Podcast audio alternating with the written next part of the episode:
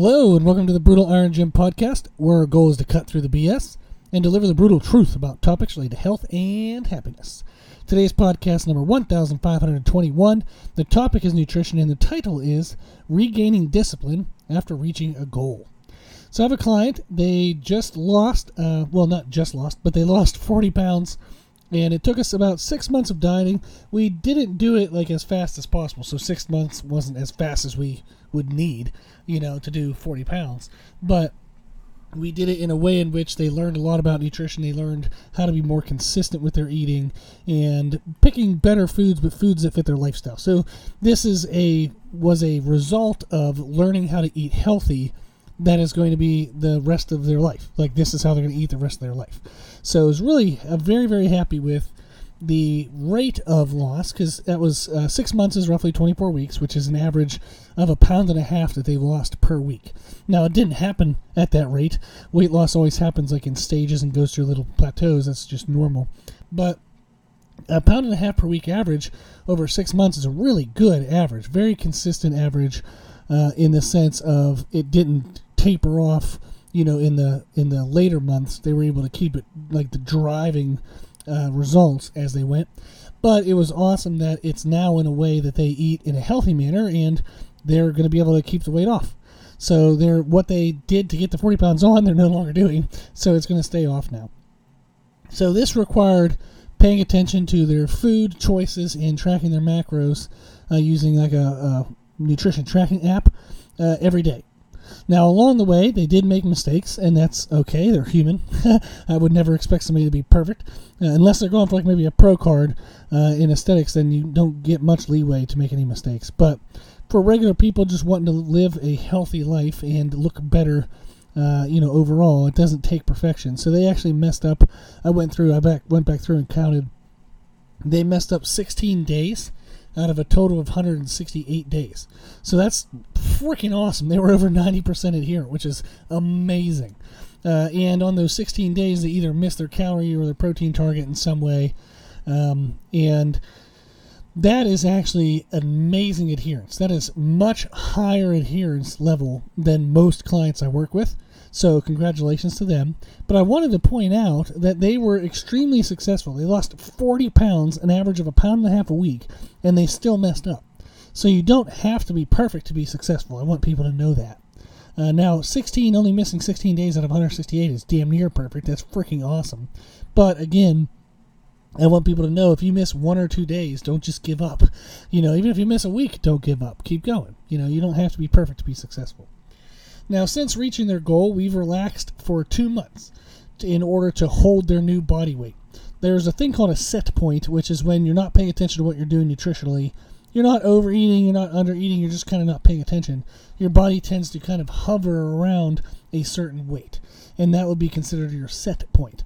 And non scientifically, it's basically just your body decides this is where I'm happy to stay, I can stay here, unless I'm pushed to change. So, we were resetting their set point to be this new 40 pound lighter body weight. And it worked really well. So during the two months, they messed up more days than they normally did, but we weren't in as much of a caloric deficit. We were just kind of saying, hey, you know, can we hold this weight plus or minus a couple pounds for a while and then see if the body just kind of can learn to live here? That also gives us time for the skin to tighten up. So when you lose body fat at a rate of a pound and a half per week, your skin uh, doesn't tighten as fast as the fat is coming out from underneath it. So we had to give extra time for the skin to tighten, which actually makes them appear even leaner as it does that, which is freaking awesome. So it actually looks like they're continuing to lose fat when they're actually holding their body weight. It's just their skin is getting tighter. Then we wanted the body to be able to kind of heal itself from the, the stress of the dieting. So they reestablished more of a normal cortisol level. Uh, we gave it, you know, the right amount of calories, nutrition, and stuff to hold its body weight, which was then enough that there was excess to heal any muscle issues, joint issues. They didn't have any that we were aware of, but there's underlying issues, I'm sure, from being underfed and still training. So they, we gave time for the body to fix all that stuff. We basically wanted his body to get back to kind of like a happy state rather than feeling super stressed all the time, we wanted the body to kind of say, okay, if this is where I'm going to live now, I want to live here happy. so we did that. and they were able to successfully hold their weight during those two months. And they did actually appear leaner in their photos due to the skin tightening. So that was all really good stuff. And now that we're getting back into kind of wanting to push for something that's next, they said that they want to push for strength and muscle growth. So now that they're kind of at a body weight they're okay with, they're at a leanness that they're okay with, they would like to get a little stronger and have a little bigger muscles in certain muscle areas. So they want to get bigger chest uh, and shoulders, and then continue to build everything else, but they really want a big chest and shoulders. So I was like, okay. So we started pushing for strength, pushing for muscle growth, and that involved that we actually had to increase his calories. So he was super nervous at first, thinking he's just going to gain all of his 40 pounds of fat back, uh, but not, of course not. So we're increasing his calories, but what we found is in the first two weeks back to kind of trying to be redisciplined with our nutrition, he said his motivation is kind of low. He's struggling to eat enough on some days, and, and he's just flat out feeling on some days he's like, yeah, I know I'm behind. I just I didn't feel like eating more to try to catch up. And it's like, oh, that's not a good feeling. you know, like to know that you're screwing up and then just be like, meh. that's not a good place to be. So he said he's not feeling the same fire to hit his targets as he did during the dieting phase. So I wanted to kind of just touch on five things that we all can consider when we're trying to regain discipline or regain motivation after reaching a goal.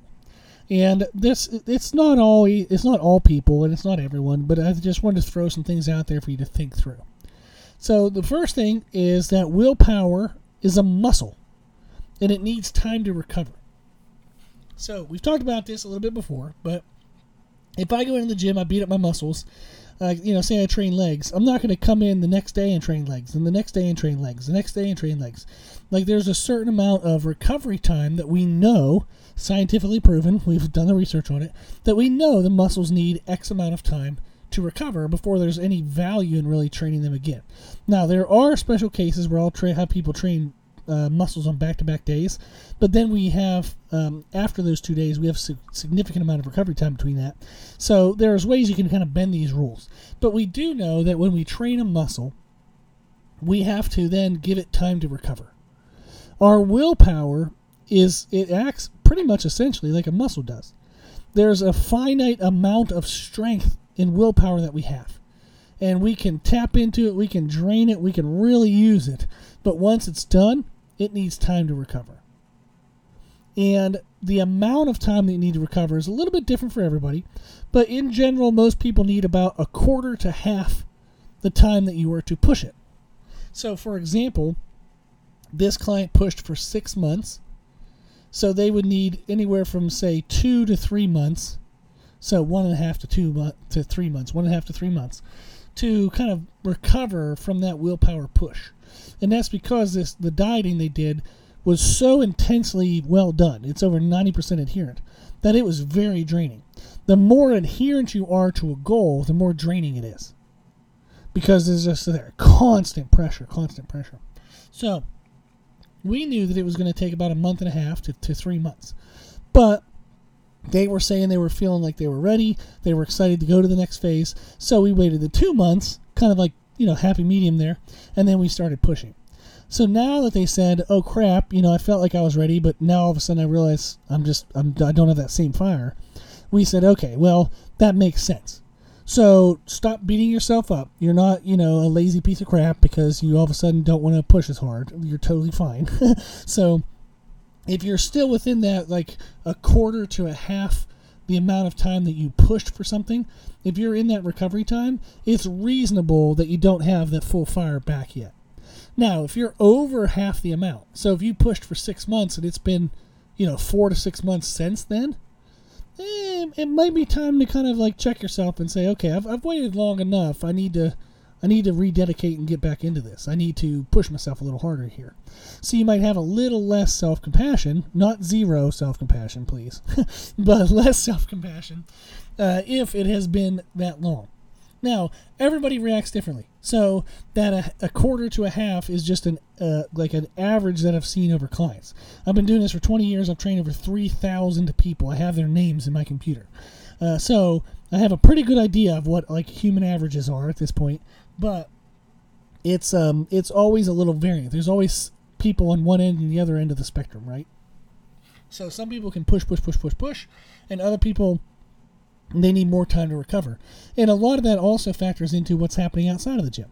You know, if you have stressful work environment, stressful relationships, stressful living environment, you're going to grad school, maybe you're going back to, you know, some kind of schooling for something. You know, if you have a lot of other stuff going on, you're going to have a lot more time need to recover. If you don't have as much going on, then you have less time need to recover. But that's one thing to consider is that willpower is a muscle, it needs time to recover.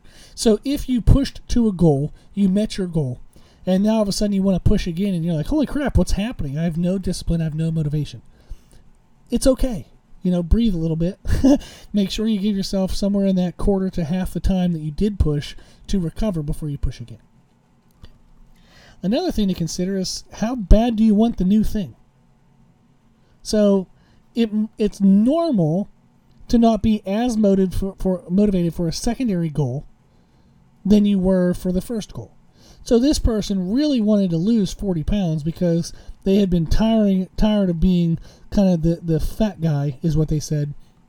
When they would go to, you know, family events, friend events, they would go like summer vacations on the boat. He would always wear his t-shirt. He never felt comfortable, you know, uh, showing his body. He said, "I was just, I'm freaking tired of it. I don't want to be the fat guy anymore." So that was one of the motivating reasons why we pushed so hard and he was able to lose 40 pounds.